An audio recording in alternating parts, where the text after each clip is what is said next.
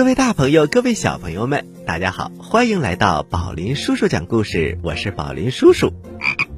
大家好，我是宝林叔叔的故事小助手小青蛙呱呱。我是可爱的小青蛙，我的皮肤嫩又滑，我还长着大眼珠，可爱可爱真可爱。我可不是一只癞蛤蟆。哈哈，小青蛙呱呱，你这顺口溜说的还挺溜。嗯，宝林叔叔没有办法，因为我们要接着讲癞蛤蟆的第三集，我一定要让小朋友们区分癞蛤蟆和青蛙的区别。我是可爱的小青蛙。小青蛙呱呱，小朋友们对你呀那是相当熟悉的了，所以大家都喜欢你，你不用解释的。是吗，小朋友们？嘿嘿，那我太高兴了。我们马上进入故事一箩筐，来听听癞蛤蟆的故事吧。吃葡萄不吐葡萄皮，不吃葡萄倒吐葡萄皮。好故事快到我的筐里来！哎呀，故事装的太满了。故事一箩筐，越听越聪明。癞蛤蟆第三集。癞蛤蟆在菜园里遇到了一只毛毛虫，它救了毛毛虫，可是毛毛虫。却不领情，他觉得是自己救了自己，但是这又有什么关系呢？毛毛虫要爬回到它的白菜叶子上。小癞蛤蟆心想：“是的，是要爬上去。”毛毛虫的想法和我的一样，不过他今天的心情不太好，这大概是因为他吓了一跳的缘故。我们大家都要往上爬。因此，他就尽量的抬起头往上面看。鹳鸟正坐在农家屋顶的窝里，小鹳鸟叽叽喳喳的叫个不停，鹳鸟妈妈也叽里喳喳的叫个不停。小癞蛤蟆心里想：他们住的多高啊！我真希望我也能爬那么高。农舍里住着两个年轻的学生，一个是诗人。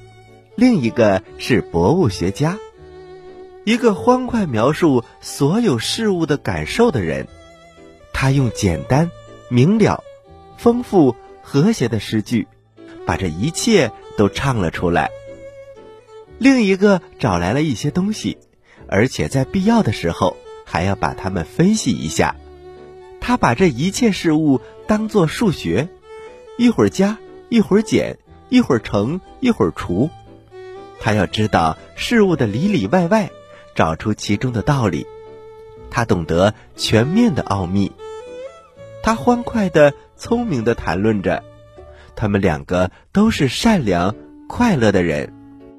博物学家说：“你快看，那儿坐着一个完整的癞蛤蟆标本。我要把它放在酒精里保存起来。”诗人说。可是你已经有两个了，你让他安静的坐着吧，让他享受生活吧。博物学家接着说：“不过这只丑的那么的可爱。”诗人笑了笑：“是啊，如果你能在他的头上找出一颗宝石来，那么我很愿意帮你把它抛开。宝石？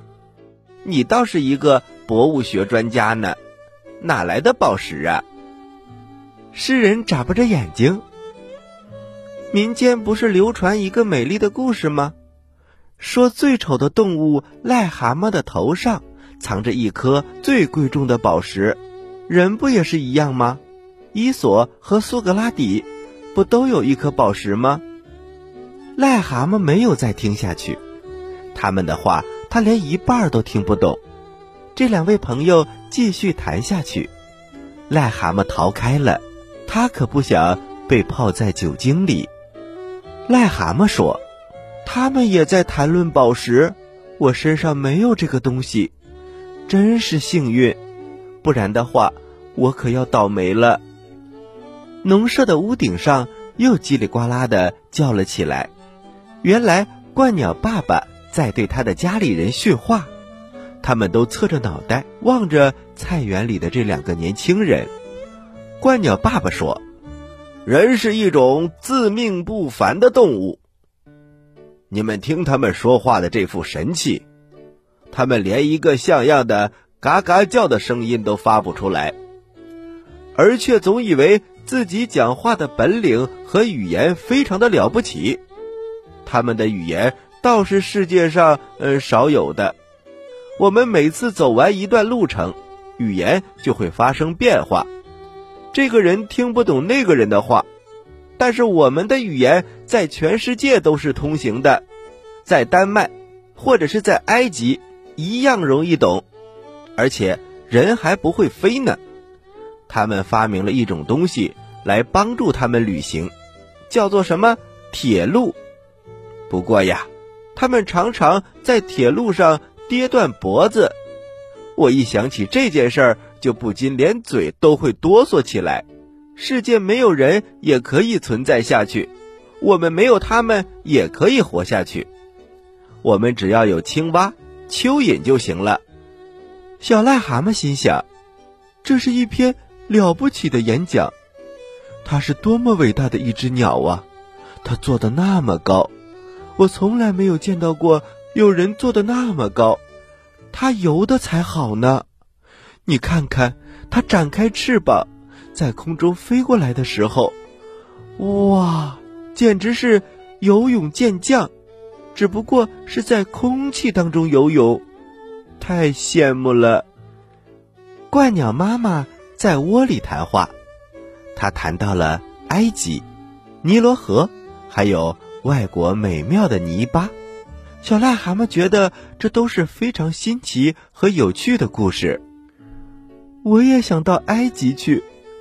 只要鹳鸟或者他的一个孩子愿意带着我的话，将来这个小家伙结婚的时候，我将送给他一点什么东西。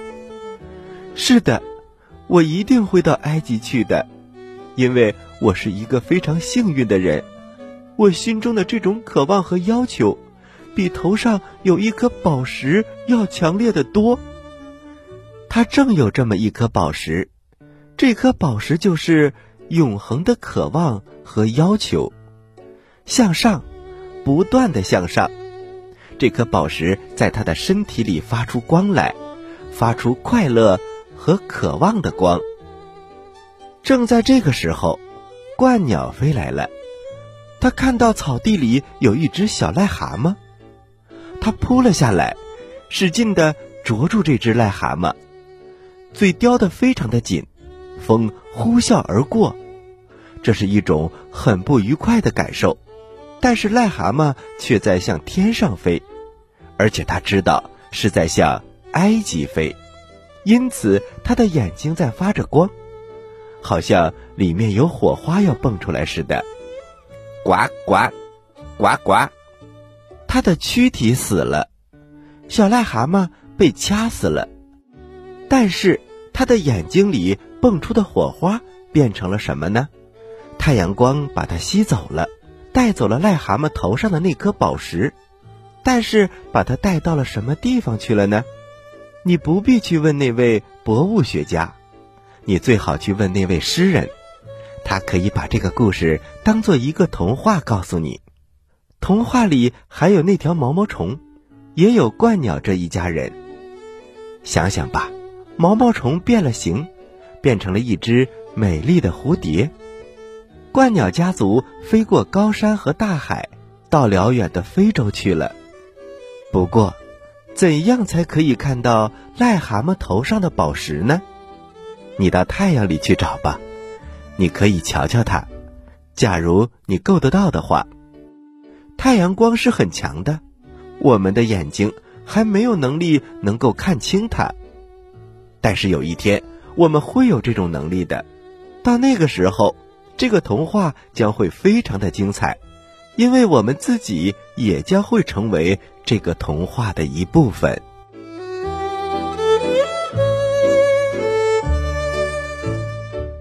好了，小朋友们，癞蛤蟆的故事我们听完了，接下来我们休息一下，一会儿还有好听的故事讲给你听呢，待会儿见。待会儿见。故事太好听了。我没听够怎么办？别着急，休息一下。宝林叔叔讲故事马上回来。在很远很远很远很远的地方，有一颗呱呱星。呱呱星上住着一只可爱的青蛙王子。大家好，你认识我吗？他嘴巴大大没蛀牙，眼睛圆圆眨呀眨，肚子鼓鼓特别馋，幽默可爱，还会装可怜。我好饿呀！这就是不远万万万万万里来到地球找宝林叔叔学讲故事的小青蛙呱呱。小朋友们，快来和呱呱一起听宝林叔叔讲故事吧！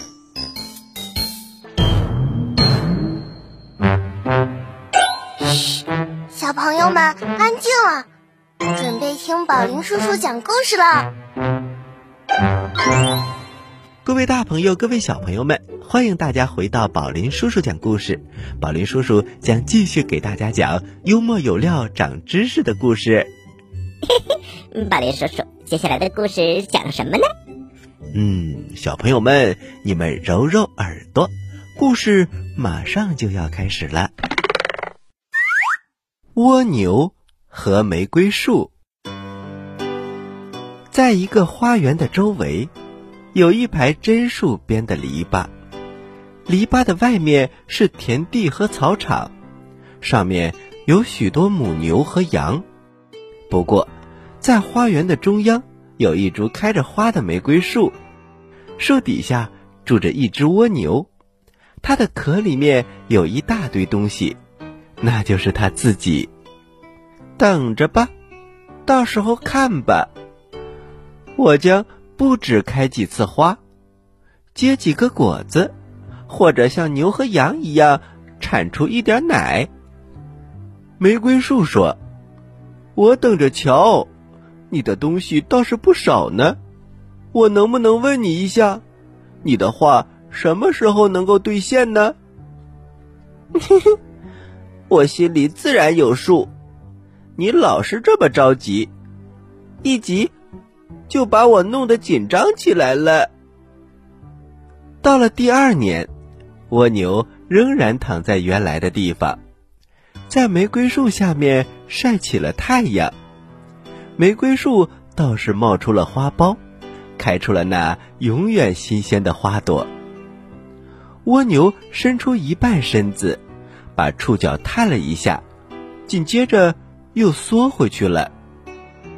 一切东西跟去年完全一样，没有任何进展。玫瑰树仍然开着玫瑰花，而蜗牛。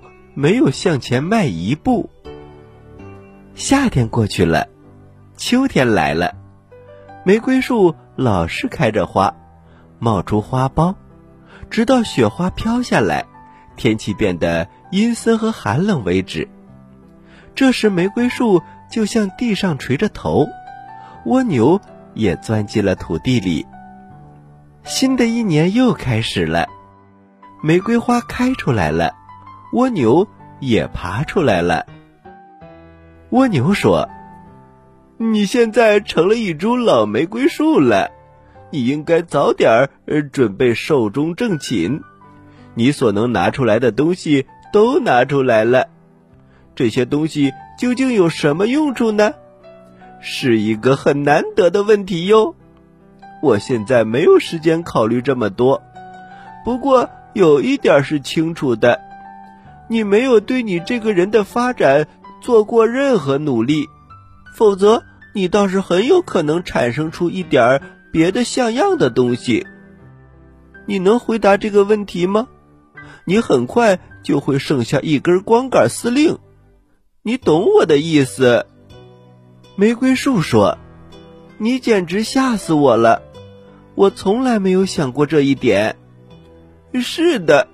你从来不费点脑子来考虑问题，你有没有曾经研究一下，你为什么要开花？你的花是怎么开出来的呢？为什么是这个样子的，而不是别的样子的呢？玫瑰树想了想，没有，我在欢乐当中开花，因为我非开不可。太阳是那么的温暖，空气是那么的清爽，我喝了纯洁的露水，还有大滴的雨水。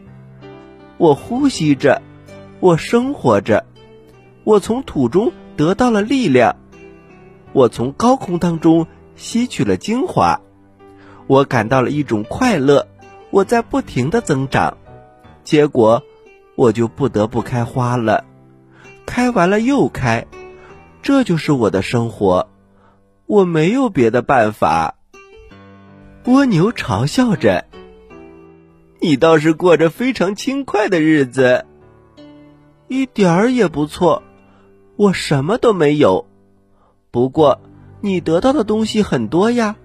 你是那种富于深思的人物，那种得天独厚的，使整个世界惊奇的人物。”蜗牛瞪大眼睛。我从来没有想过这种事儿，世界不关心我，我跟世界又有什么关系呢？我自己和我身体里所有的东西，我已经足够了。玫瑰树说：“不过，在这个世界上，难道我们不应该把我们最好的东西？”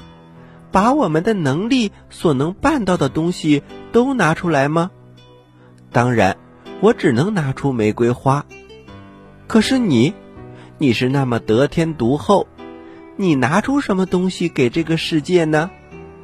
你打算拿出什么东西来吗？我拿出什么东西？拿出什么东西？哎呀，这个世界一点用也没有。它和我有什么关系呢？你拿出你的玫瑰花吧，你做不出别的什么事情来。让榛树结出果子吧，让牛和羊产出奶吧，它们各有各的特点。但是我的身体有我的身体的特点，我缩到我的身体里去，我住在那儿，世界跟我没有任何关系。蜗牛说完，他就缩进了自己的屋子里，同时把门关上了。玫瑰树说：“这真可悲，即使我愿意，我也缩不进去。我得不停的开着花，开出玫瑰花，花瓣落下来，在空中飞翔。虽然如此，我还看到一朵玫瑰花。”夹在一位主妇的书里，我自己也有一朵玫瑰，被藏在一个美丽的年轻的女子的怀里，另一朵被一个充满快乐的孩子拿去了。我觉得真舒服，这是真正的幸福，这就是我回忆的我的生活。于是玫瑰老是天真的开着花，而那只蜗牛。则懒散的待在他的屋子里，世界和他没有任何关系。许多年过去了，蜗牛成了尘土当中的尘土，玫瑰树也成了泥巴当中的泥巴，而那本书作为纪念的玫瑰也枯萎了。可是花园里又开出了新的玫瑰花来。花园里又爬出了新的蜗牛来，这些蜗牛钻进了他们的屋子里，吐着唾沫。这个世界跟他们没有任何关系。小朋友们，如果我们要重新从头再讲一遍这个故事的话，它绝对不会有什么不一样的地方。蜗牛和玫瑰树还是这样生活着的。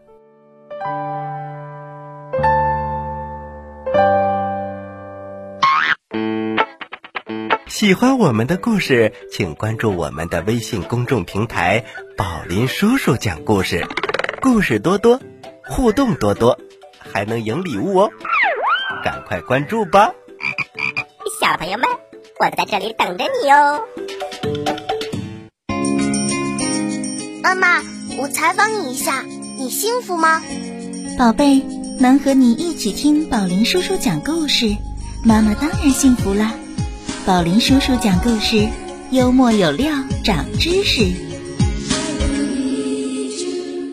好啦，小朋友们，故事讲完了。其实啊，我们还有一点时间，但是宝林叔叔不想给你讲故事了，要给你讲一个惊人的秘密。哎，宝林叔叔，什么秘密这么惊人呢？嘿嘿，小青蛙呱呱，你知道吗？世界上牙齿最多的动物是什么？你知道吗？世界上牙齿最多的动物，那应该是牙齿怪呀。呃，小青蛙呱呱，哪里有牙齿怪呀？我说的是事实当中存在的动物。嗯，宝林叔叔，我想想，我想想啊。哦，对了对了，宝林叔叔，我知道了，是向日葵。啊？为什么是向日葵呢？你看看，向日葵长了那么多的牙齿，一个一个的。小青蛙呱呱，那不是牙齿，那是瓜子儿。哎，那我不知道了，宝林叔叔，您说说吧。小朋友啊，说到世界上牙齿最多的动物，就是刚才我们讲的这个故事《蜗牛和玫瑰》当中的蜗牛。大家可不要小看蜗牛，它可是世界上牙齿最多的动物，它的牙齿接近二点六万颗。如果把它的嘴放大，图片绝对让你起鸡皮疙瘩。这些牙齿啊，一排一排的，在它的嘴里呀，长得真的像向日葵的种子。小朋友们，以后请不要管它叫蜗牛，而管它叫牙齿怪。好吧，这回你总算找到牙齿怪了。好啦，接下来是小青蛙呱呱提问题的时间，请小朋友们做好准备。你说为什么我总是这么开心呢？你帅呗？你有钱？都不对，因为我每次听故事都能回答对小青蛙提的问题。嘿嘿嘿嘿嘿。呱呱提问题喽，小朋友们做好准备哟！小朋友们，我的问题非常简单，那就是蜗牛有几只脚呢？呃，小青蛙呱呱，不要再问数脚的问题了。嘿嘿宝林叔叔，哎这次不一样，我问的是蜗牛有多少个触角呢？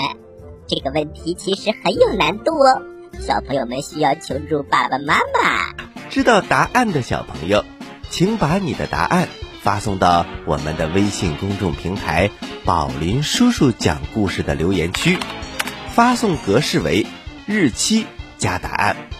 比如你发送的是六月一号的答案，就请回复零六零一加答案，赶快来回答吧。我是宝林叔叔，大家好，我是小青蛙的呱呱，这里是宝林叔叔讲故事，咱们下期节目再见，小朋友们，下期节目再见，请大家继续关注本台接下来的栏目。妈妈，我采访你一下，你幸福吗？宝贝，能和你一起听宝林叔叔讲故事，妈妈当然幸福啦。宝林叔叔讲故事。幽默有料，长知识。